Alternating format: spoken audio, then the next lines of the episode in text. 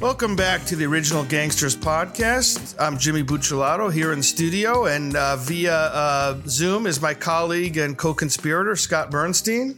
Hey, now, sorry guys. Uh, apologies to the audience. I couldn't be with Jimmy in the same spot because of some of. Uh, you, Benny, you can hit the hit the uh, siren. I was I was with Fox News all day, who are in Detroit shooting a new Jimmy Hoffa documentary. So I've been with them the last two days, and I couldn't make it to the uh, to, to our our OG ground zero over at uh, Benny's house. So the command center, the command yeah. center. So I just want to thank everyone for for watching and listening. Please uh, subscribe to our YouTube channel. Please subscribe to our podcast and spread the word on social media. We really appreciate that. That's really important. Uh, we're on Twitter, Facebook, Instagram, so we always appreciate your support. Uh, we're super excited for this episode. Episode we have our, our, one of our returning champions, I would say, uh, Michael Franzese, the legendary Michael Franzese, is with us again. He's been on our show before, and uh, welcome, Michael. Uh, good to be back, guys. Thanks, thanks for having me. It's truly yeah, an honor, Mike. Uh, I, I, can't tell you how uh, grateful we are. You, you were, you know, you were one of our first guests in the infancy of this and just having you appear is is just tremendous you know a tremendous co-signing for our for our uh, you know our bona fides and and we we pay homage to people like you and your father who uh, were the real OGs. I appreciate that, guys. But and my pleasure. You guys, yeah, we appreciate that. We uh, um, Michael was uh, one of our first big guests back in the day. He was on not long ago to talk about his appearance in Detroit. So if people, audience members, want to dig into the archives, you can listen to some of our earlier episodes with Michael. And uh, I was fortunate enough to meet Michael when he was in Detroit. He he appeared at Andiamo's and uh, he was talking about his new book, Mafia Democracy, uh, but also talking about his life and. Um, it's just a real uh, fun evening to go see Michael during one of these speaking events. So before we get into you know some of the other stuff we're going to talk about with you, I believe you have a, an event coming up in in Ohio that's similar to your Detroit appearance. Do you want to uh, talk to us about that for a moment, Michael? Yeah, it's on uh, June 24th, and it's going to be in Lorain, Ohio, which, as I understand, is about 20, 25 miles outside of Cleveland, I believe and uh, it's going to be a great event. You know, it's a nice theater. Uh, from what I understand, it's uh, it's got a lot of uh, uh, lineage, a lot of heritage about it. So I'm excited to be there. And uh, tickets are selling well, from what I'm told. And we're going to have a great night. You know, we talk. I tell them a little bit about my life. I educate them a little bit about, you know, what my former life was really all about. Tell them what I'm doing today. We do a Q&A, and that's always the best part. Get a lot of Jimmy Hoffa questions, especially when I'm in and around the Detroit area. Um, but uh, you know, we have a great time, and uh, we sign some books. We do a VIP meet and greet afterwards, and uh, everybody seems to enjoy themselves. I've been doing this quite some time, and I enjoy it. I love interacting with people, and it's uh, just going to be a great night. Yeah, it was a lot of fun at the appearance in Detroit, so I recommend people take advantage of this. And um, Michael's a true gentleman too. Like um, when he's signing the books, you could tell that if he could, you'd say you'd sit there all night with everyone. I mean, you could tell that you were really genuine about it. And I've talked to you know, you know Chris and some of your people, and they're like, they're the ones that put the parameters on your appearances because otherwise you'll you'll you'll stay there as long as it takes to talk with your fans. And I, I just thought that was really cool. You weren't like rock star about it at all. You were really down to earth and just a nice guy, and you could tell everyone was enjoying themselves. Well, thank you. You know, and and uh, I've been doing this a long time, and I had an experience once in Chicago. I spoke at a uh, it was actually a church event, and uh, it was a big church. Uh, the the congregation uh, was about twenty five thousand people, and after I spoke, the, the line to uh, sign books was about five hours long, and people were actually waiting, and everybody had left. And I, I told my crew, I said, "Listen." If these people can wait online for five hours, then we're going to stay here and, and, sign the books. And that was early on in my in my speaking career, and, and I just learned if people want to wait, I think we owe it to them to be courteous because they mean well and they get excited about it. And I've been doing that, you know, for my whole speaking career, which is almost a little over 20 years now. So, uh, and yeah, I enjoy it. People, um, uh, you know, they mean well and they get excited, and uh, you know, it means a lot to them. So, uh, why not? Yeah, that's awesome. Well, we appreciate that, and and, and uh, I hope uh, uh, people take advantage of this and visit the uh, uh, go see you in Cleveland. Um, so speaking of Cleveland, um, just wondering uh, what like in terms of what you're going to talk about. I know you're going to talk about your life, but when, when you're at an event, you also try to give it some local flavor and and talk about some of your knowledge and experiences and interactions with that local familia.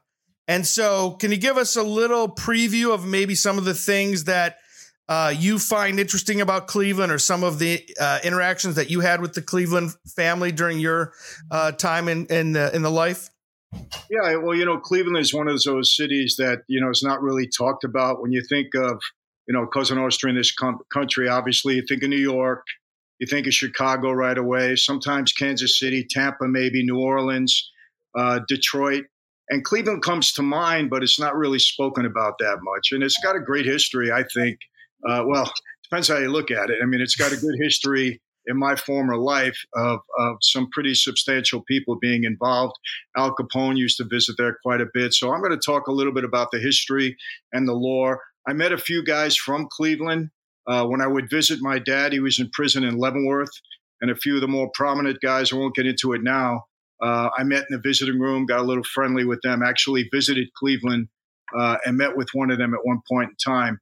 So we're going to be talking about that and Little Italy. I mean, I've never been to Little Italy there, but you know, I put out that video and it was so nice. A number of people from uh, some of the restaurants in town contacted me and wanted to host me for dinner and uh, really, you know, offered to, uh, you know, to uh, have me come and just, you know, open their doors to me. So there, uh, you know, I think there's a museum there that uh, people um, reached out to us also. So I'm looking forward to spending an extra day there, going down to Little Italy, meeting some people, and you know, just enjoying the uh, the culture and, and the scene as it is today.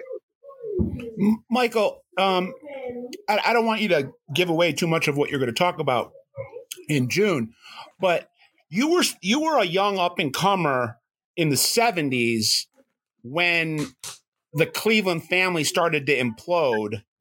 Um, I believe the the the war there between the Italians and the Irish, which is just really fascinating. It's like something out of a movie script. I mean, that's the kind of stuff that was happened during Prohibition. It, it really didn't, other than this one situation in Cleveland, you really didn't have Irish and Italian uh, squaring off against each other. But in Cleveland, you did.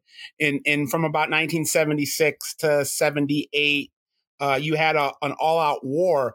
And some of those guys were actually taking counsel in New York City, not with the Colombos, but I believe with um, some of the Genovese uh, and some of the Gambinos. But were you aware? I mean, do you, do you remember in the 70s hearing that in Cleveland they're blowing people up in cars and the Irish are trying to take over for the Italians? Oh yeah, I mean there was there was so many uh, car bombings back then, and like I said, uh, during that time, my dad was in Leavenworth from 70 to 75. Oh, I thought you were talking about later on. You're talking about back no, in the 70s. Yeah, talking back in the 70s. And then okay. from 75 to 80, he was in Atlanta. But uh, a couple of guys from Cleveland were in there, and we were talking about it in the visiting room. So, yeah, I was well aware of it. And it's true. I mean, you know, normally, you know, at least you go back to the days of Prohibition when everybody was warring with everybody but uh, after Lucky, you know, put the commission together, you didn't see much of that. You didn't see families uh, warring among themselves. You know that that that doesn't happen. Whenever there's a, a war in our life, it's always a civil war, and it's always over leadership. You know, normally a power struggle. Uh, but back then, it was out of the ordinary that the Irish really, uh, you know, they, they they went to battle. A lot of guys got killed. And uh, we know some of the big stories there. Some of the guys, you know, again, I won't mention their names now. I'm going to save it. Uh, but that was uh, that was a unique situation. And yes, it did bleed into New York because you got to understand the real seat of power for Cosa Nostra in this country really was in New York. I mean, we had five members on the commission. Genovese family, very powerful back then. And uh, I remember Fat Tony was uh, was pretty much the acting boss. Him and Chin and uh, they called the shots, or they they had a lot of influence throughout the entire country, and they did intercede uh, in Cleveland at that time. Well, I think there, in just a little tidbit, I don't know if people know this, but you had both sides of that war doing business in New York with the five families because Danny Green, who was the leader of the of the insurgency, that was the boss of the loosely coined Irish mafia, or the they called themselves the Celtic Club or Celtic Club, but Danny Green was in some uh, wholesale meat and uh, deals with Paul Castellano, who was the boss of the Gambinos at the time, and so it wasn't just Jimmy Licavoli and his guys going to New York to take counsel. You also had the other side, Danny Green's going to meet with Castellano. Um, and I think if if Green hadn't have been murdered in 78 in Cleveland via car bomb, I think there was some talks that Castellano was going to draw him to New York and they were just going to kill him in New York. Yeah, I mean, he, he was definitely going to go one way or the other. Uh, he was a renegade. And, you know, listen, bottom line is, um, you know, we stick together when it comes to that. You know, even if we're not too pleased with the family that might be involved in the war, we're going to stick together. We stick with our own at that point. Uh, you know, we got involved in New York with the Westies, uh, right. big Irish group, but we worked with them. They worked with us. And uh, I was pretty close with one or two of them there. One's doing life in prison right now, but um, yeah, I mean, Danny Green, he he stepped over the line, no doubt. Yeah, I was going to ask you about that, Michael. I, I mean, I, I still want to talk about Cleveland, but just speaking of Irish gangsters in general, obviously you're known for you had some lucrative partnerships with with Russian uh, mobsters. But I was going to ask you about the the Irish in New York during you know during your heyday. Um, did you know guys like Jimmy Burke or uh, obviously Henry Hill? You're in the movie. Michael's in the, in the movie yeah. Goodfellas. So he's in that um, famous for people that don't course. know. He's in that famous scene where they're introducing of all of the members of the crew. When they go to the Bamboo Lounge, and they say, "This is Mikey Franzese." yeah, cl- classic scene. So, did you you mentioned the Westies? Did you interact with some of the other Irish guys like like Jimmy Burke or Henry Hill? Well, I knew Jimmy and Henry both very well. Uh, Henry, I got to know uh, during that uh, whole Boston uh, college scam when he was uh, working there. He he uh, he gave me some information. I made a couple of bets, made a few bucks with him. Uh, so I knew him quite well. He was, uh, you know, he, Henry was always in trouble. Honestly, he, he never looked as good as he did in Goodfellas. I can tell right. you that. and I was uh, I was very close with Paulie Vario. He was out on Long Island, and I can tell you so many incidents that occurred with Henry Hill. Uh, but Jimmy, I, I, knew fairly well. As a matter of fact, uh, he did me a real solid uh, when I finally went to prison, uh, when they were transporting me back to California, they brought me um, into Lewisburg Penitentiary. And they had opened up the basement at that time because the basement was condemned, but they opened it up because they had an overflow of inmates and they had to put them somewhere. So, you know, the feds, they don't care it's condemned, they put you in there. And uh, the night I got there, uh, one of the COs called me. He says, I-, I need you to go into the bathroom. And I said, "What for?" He said, "Just go in the bathroom." So I go in the bathroom, and I go by the uh, the window, and you know, just like in the movies, a pillowcase comes down on a on a string or a rope, and uh, I open it up, and there's cigarettes and coffee and everything that you need in there, you know, and there was a big note on there that said, "Love Jimmy. Anything you need, let us know." They were all upstairs, you know. So many of us were there, so uh, it was funny because uh, they had two phones only two phones, and the phones were active every other day. They'd be shut off one day on the next. And for me, when I was in prison, all I cared about was staying in touch with my family, my wife, and my kids.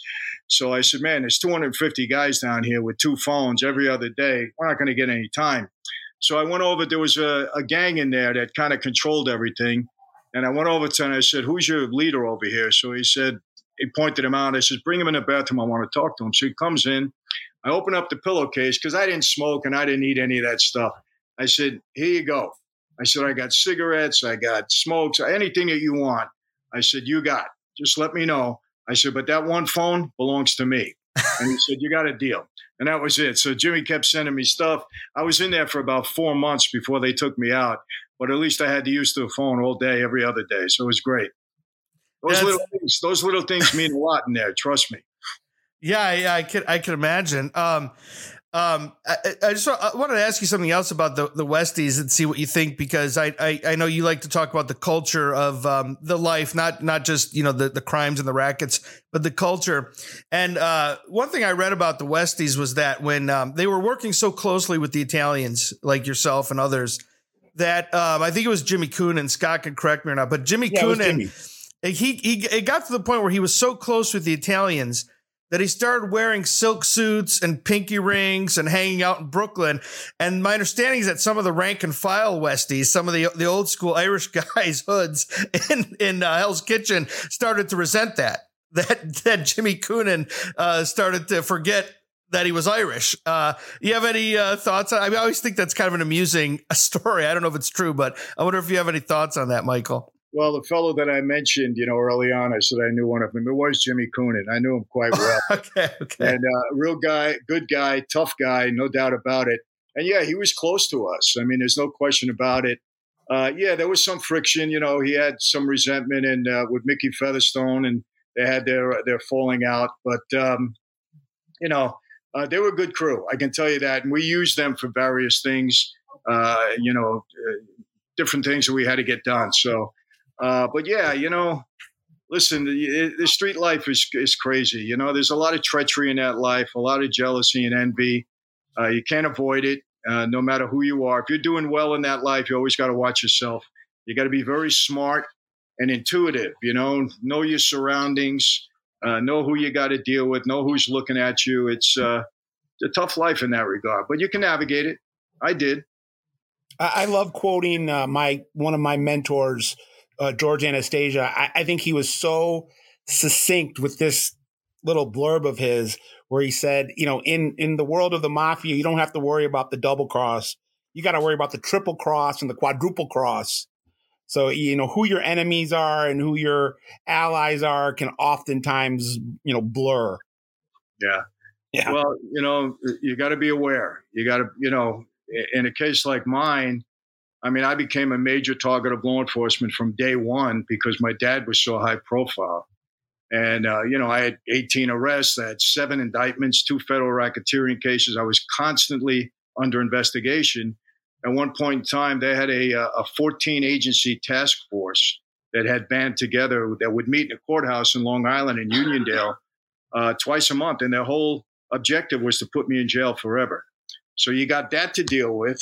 And then you got, you know, the guys on the street. You know, I was one of the younger guys. And, you know, I was doing pretty well. I was making a lot of money. I had my own plane. I had a helicopter. I had a, a lot of guys. I had the Russians involved with me. And the old timers resent that. You know, they really do. So you had to be, you had to know how to use diplomacy. You had to uh, learn how not to rub people the wrong way. And you had to keep your ego in check. Extremely important because that's what gets you in trouble in that life in a big way. Got to keep yeah. it in check. You know, just, just or Jimmy, you are going to say something? Yeah, I was just going to say one thing, uh, Michael. You mentioned during uh, your talk in Detroit, and I, I don't want to uh, spoil too much for the the audience in Cleveland, but you mentioned that that was especially important lesson you learned uh, before you went to prison. That your father was the one who reminded you that that would that he told you was inevitable. You're going to go to the joint at some point. It's just a ma- just a matter of time in our life you know that that that's going to happen and that you need to uh to keep your ego in check when you're in prison. If you could uh talk about that a little bit. Well my father told me he said my three words are going to save you a lot of headache and aggravation in prison. He said please thank you and excuse me. And he said you know you bunk into somebody excuse me. You want to cut it, uh, somebody on the line? Please do you mind if i get in there? You know i got a friend there and then, of course, thank you. Somebody's polite to you or gives you something, thank you. And the reason for that is because so many guys in prison that never got any respect on the street, they want respect in there because they want to show off to their, you know, friends that they're somebody. And so for the littlest nonsense, you know, I've seen so many things happen in there because people have an arrogant attitude. Listen, John Gotti got beat up in there. You know, uh, Carmine Persico, you know, had his issues in there. They don't care who you are. When guys are doing life in prison, what do they got to lose? You know, they don't care. So you gotta you gotta be mindful of that. I never had a problem, never had an issue at any time in prison, and for that reason, you know, you just uh, The only time I had a problem, I'll be honest with you, was with my own guys. And I'll hmm. tell you a quick story.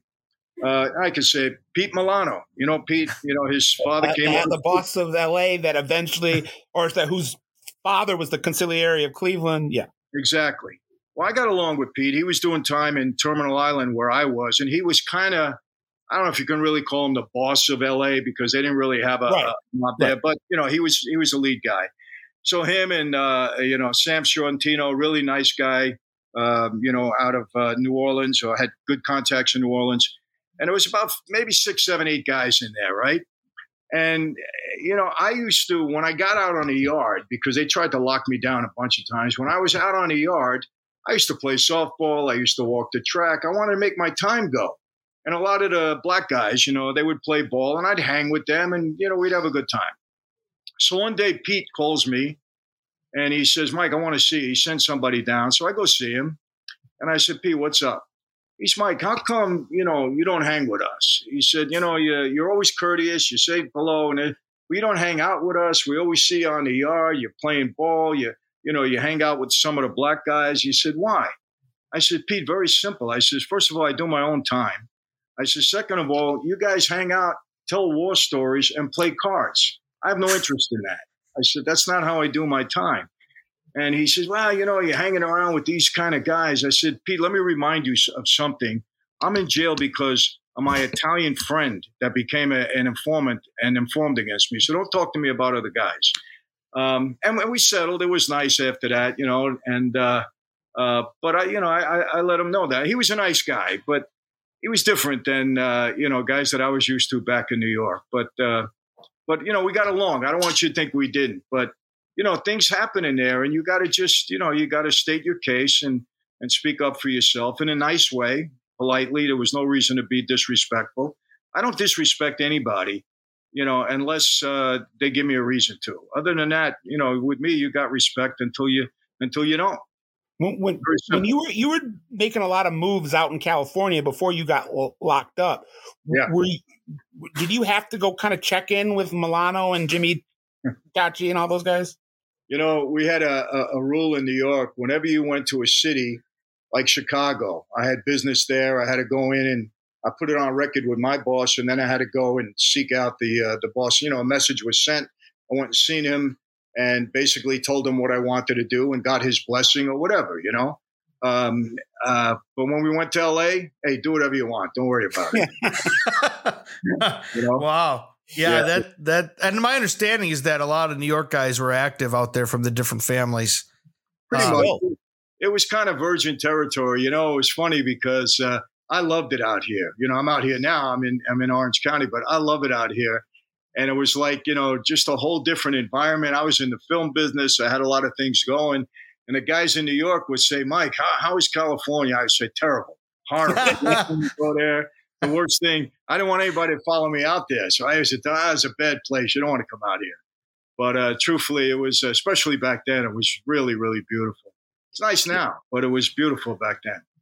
Can I can I segue back to Cleveland because I want to ask Mike, you know, kind of Monday morning quarterbacking or doing a uh, kind of an uh, forty year later autopsy of a situation.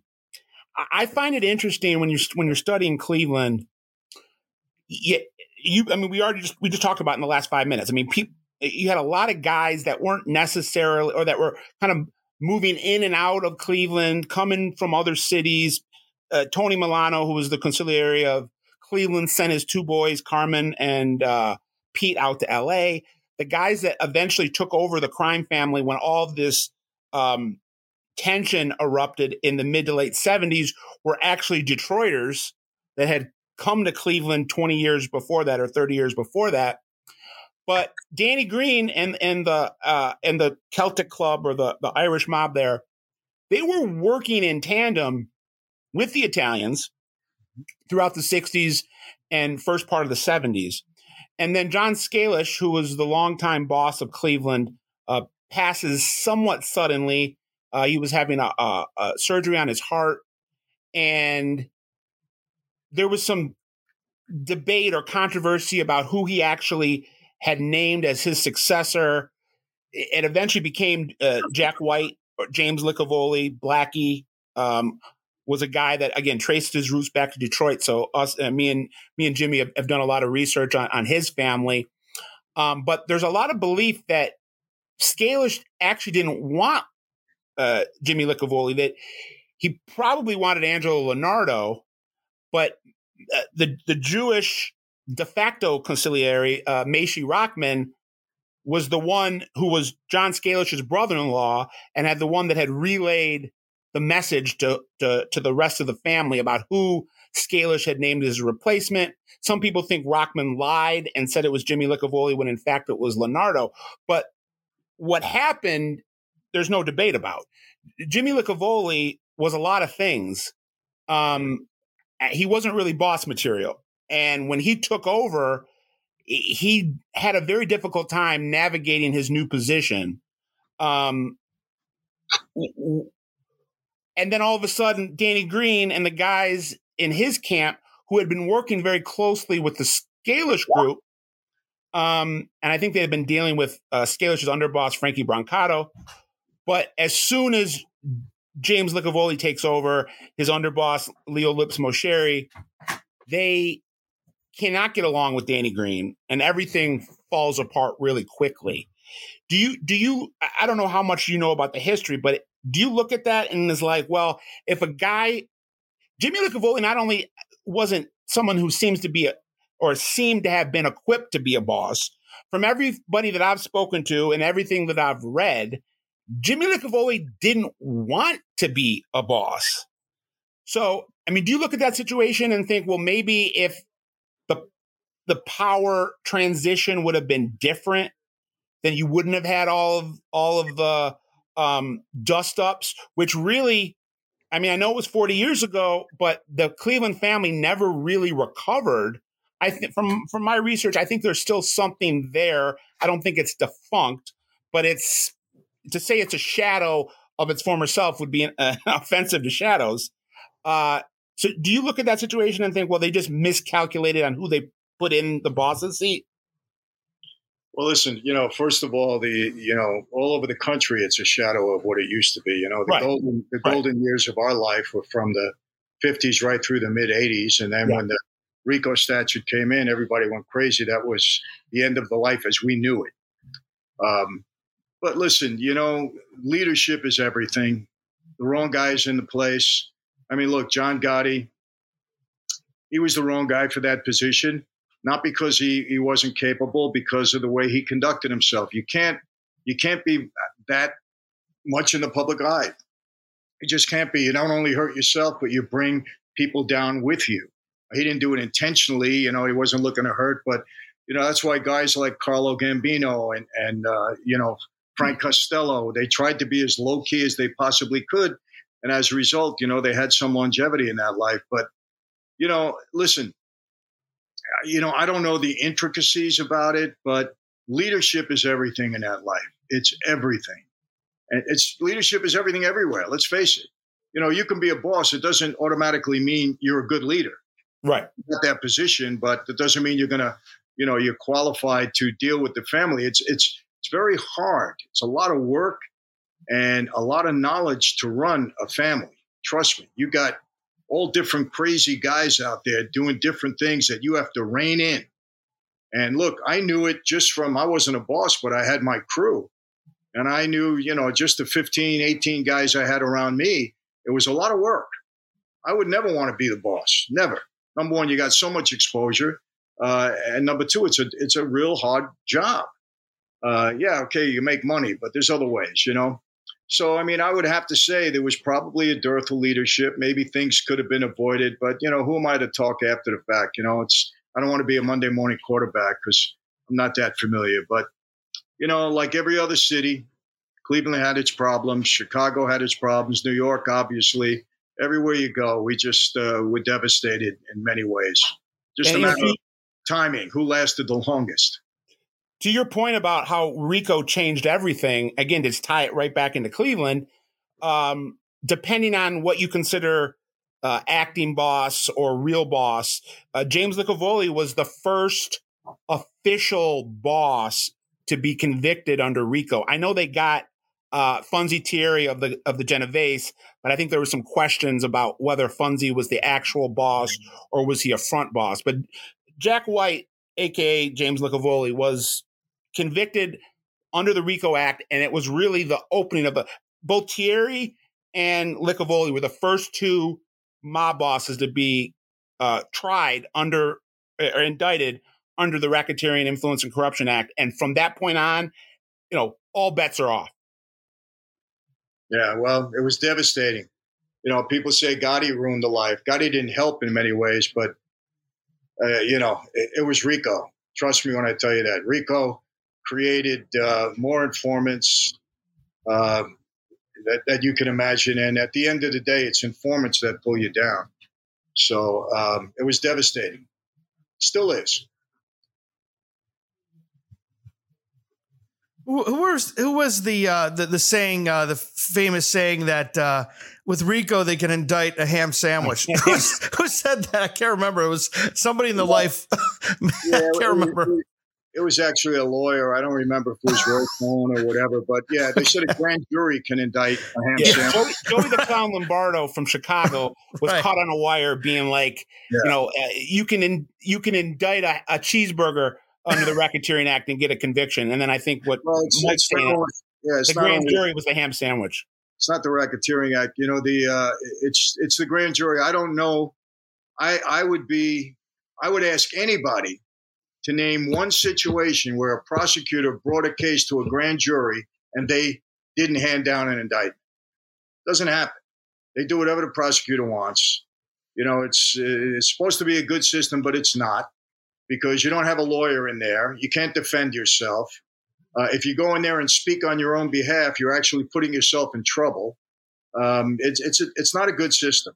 It's really not. Um, and again, I would ask if there's any lawyers listening or anybody out there, give me one situation where a prosecutor brought a case to a grand jury and the grand jury failed to bring back an indictment. Look, we just had it with Trump in New York the biggest nonsense, ridiculous case you could imagine. Um, but of course, they they hand down a, a, an indictment. It just it's it's crazy. It's it's a silly system, but it is what it is. And if you're if you're the federal government and you're bringing a racketeering case, you have a 99% chance of conviction. I mean, it's uh the the, the deck is stacked heavily against whoever the defendant is and I'm I'm not passing judgment on it. I'm just saying that Robert Blakey wrote this law back in the early 70s. It took the government a good decade plus to understand how to use it.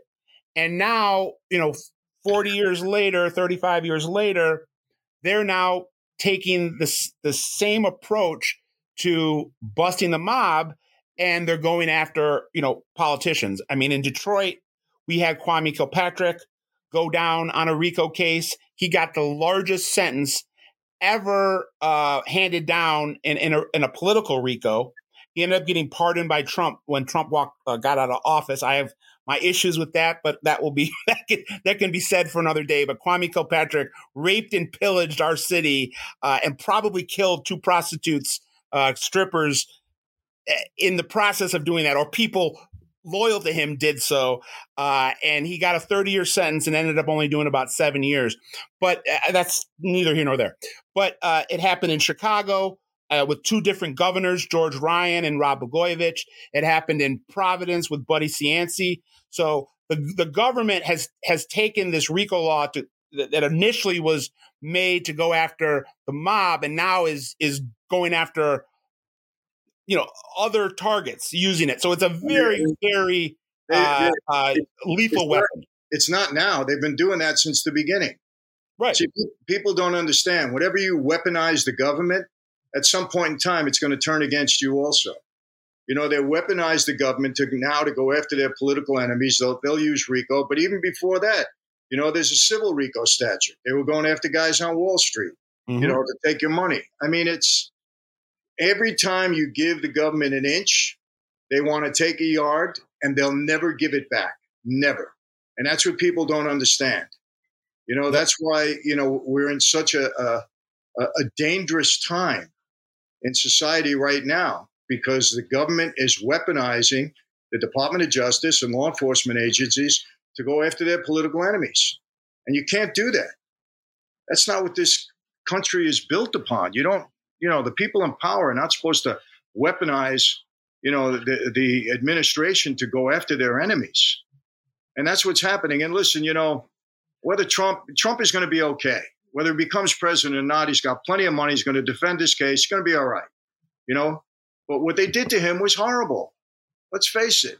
I mean, they've been after that guy since 2016 because they don't like him because he's not, you know, one of the boys. He doesn't care about them. He didn't need them. He had his own money.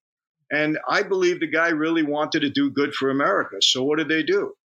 They come after him. I don't think anybody's been in. Mob guys haven't been as investigated as much as he has. Yeah, but I, I got to tell you, I I agree with you with what you're talking about specifically with this case out of Manhattan. I don't disagree with you. But what I will tell you, putting my I have a law degree, putting my lawyer hat on, Donald Trump has quite a bit of exposure and major issues coming down the line that have nothing to do with this Manhattan case. Because I, I, I predict he's going to be indicted another two or three times before the end of the year, and those cases could be a lot stronger than what listen, you had in Manhattan if if he violated the law and they have the evidence, he's like anybody else. You go after him and you do what you got to do. Uh, but until or unless that happens, uh, he, he's an innocent guy at this point. I don't know what he's done. You know, people are saying, well, he got away with so much in the past. Well, what does that have to do with anything?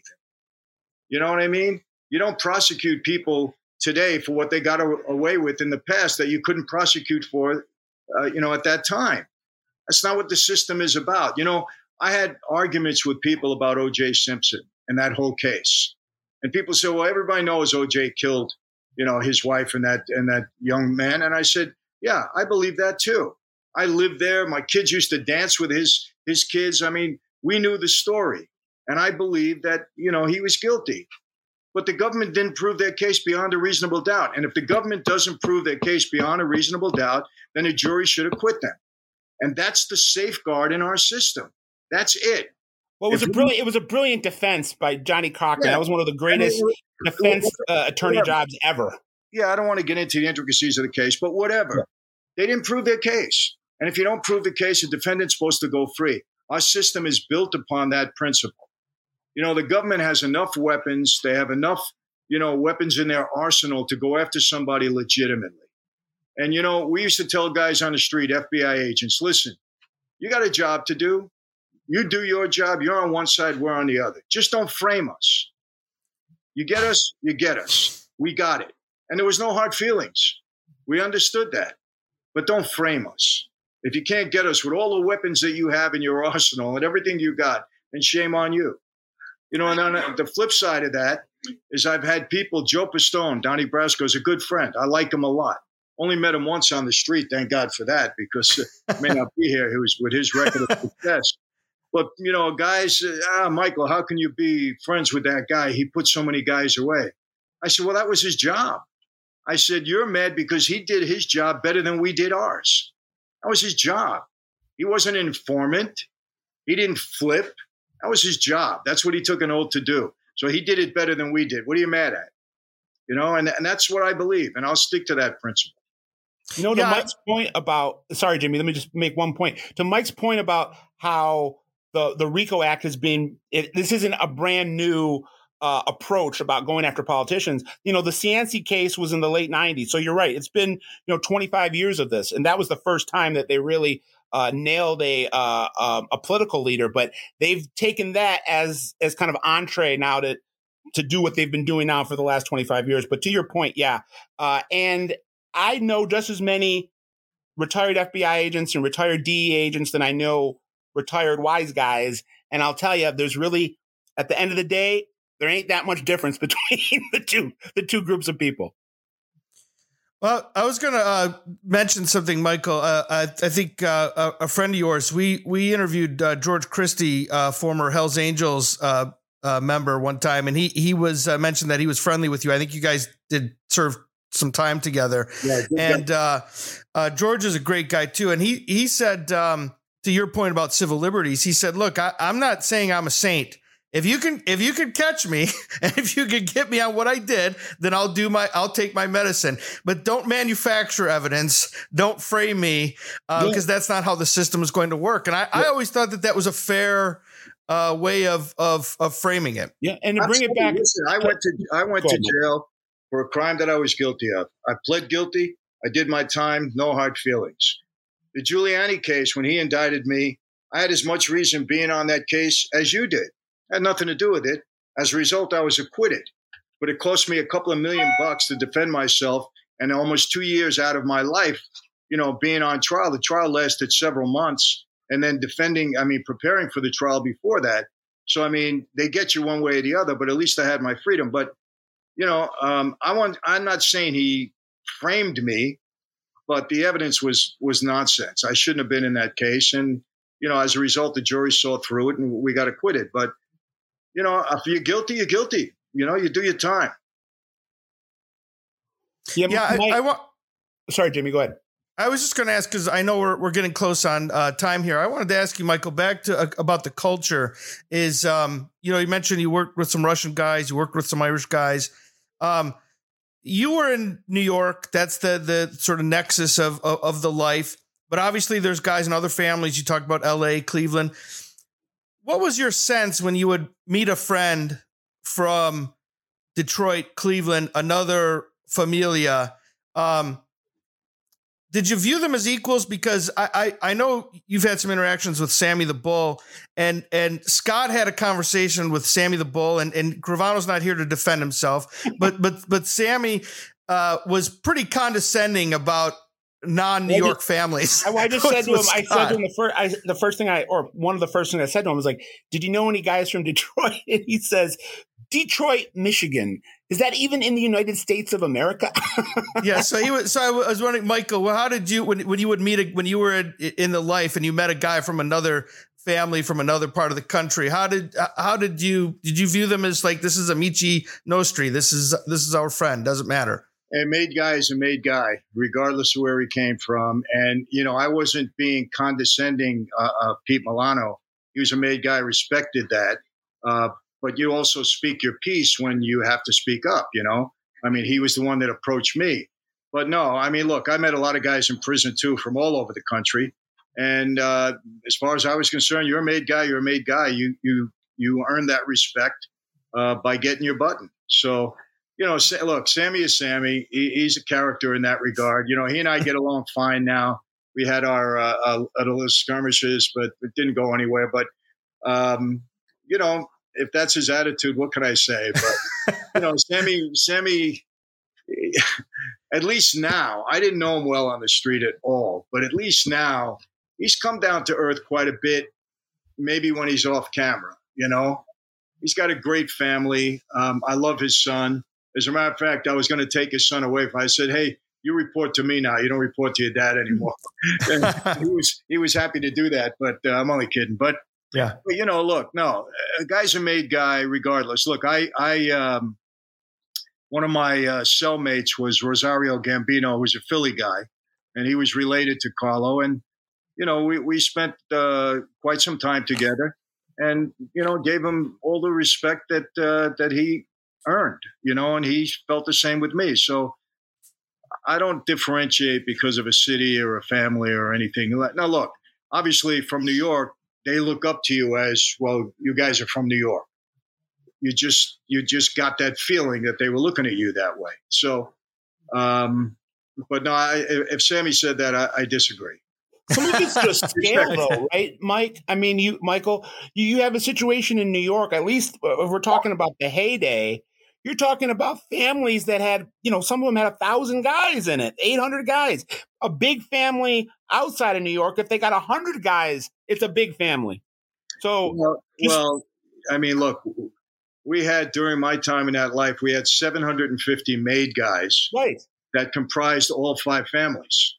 The biggest families, you know, the Gambino and the Genovese family, they each had about 250, uh, 200, 250. And, you know, Bonannos and us, we were smaller we had 115 guys. Now we had a lot of associates, right? But you know, nobody had you know a thousand guys. I mean, I guess I was talking about the all the yeah, all the made guys in New York City. Yeah, you know, again, yeah. 750, but it, it didn't matter. You know, I mean, look, our, I used to ask my boss, how come, you know, they got double the amount of guys we do? And he said, well, we go for quality, not quantity. anyway. Yeah. well, Michael, uh, before we wrap up, uh, you want to uh, mention to our audience how they can find out more about your your channel and your books and your website and and uh, different different ways to interact with you. Yeah, one thing I want to mention, you know, I've recently created a platform uh, it's called mobtiesvip.com, mobtiesvip.com. And uh, we have a platform there where we're really trying to do a lot of good for people. We're creating a lot of content. We're having a lot of Zoom calls. We're putting uh, meet and greet events together. And as a little secret surprise, I can let you guys in on it. Uh, Mike Tyson will be joining me shortly on that platform. We're going to be working wow. together. Mike is in a position now um, where he really wants to give back. He really, really does. He's very sincere about it, very genuine, wants to use, you know, the benefit of his experiences throughout his life to help people. And we're joining together in that regard. And we're going to be announcing that soon. Um, but anybody that's interested, look, you know, men men got to be men today. Uh, I, I, can tell you that we're, we're helping a lot of guys. Anybody that's interested, mobtiesvip.com. Go in, take a look. No obligation, of course, but uh, we provide a lot of good resources for people. A lot of good men have jumped on board this.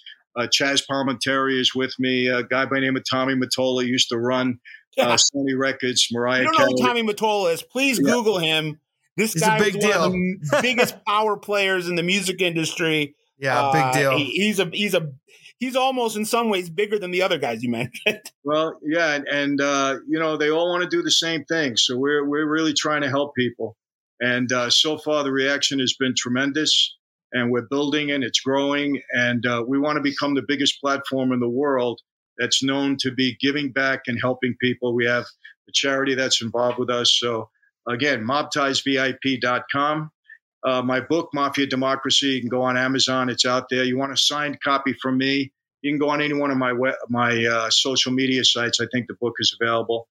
Um, and really that's it everything else is good we got a tv series in development based upon my life that uh, i think they'll be in, making an announcement in the next several months um, everything else is good i'm looking forward to being in lorain and uh, meeting a lot of people from cleveland i love the city i've been there many times looking forward to little italy and maybe you guys will hook up again and uh, you know we'll, we'll shoot the breeze some more it's yeah, about- yeah. Next time you're in Detroit, Michael, yeah, we'll uh, and I'm in, always in touch with your camp, so uh, I would look forward to that. Would be fun. Even Cleveland, I mean, depending on what I'm doing uh, that week, I mean, it's real. I I had uh, hit the siren, Benny. My my Netflix documentary, uh, White Boy, uh, was produced out of Cleveland, so I spent, and then the White Boy Rick film that I worked on was also shot in Cleveland, so I mm-hmm. got a a nice dose of that city from around 2017 to 2020, and I I really fell in love with it. Yeah, uh, and it's only about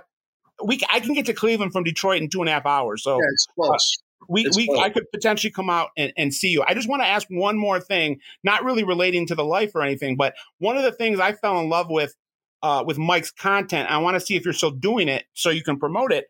Uh, is you was your movie reviews? Yeah. Are you are you still dabbling in that? We're still doing them. Yeah, I got I got a couple online now. We we ran out of you know movies for a while, so uh, but we're starting to replenish. We got more in the bank now. We're going to be doing that.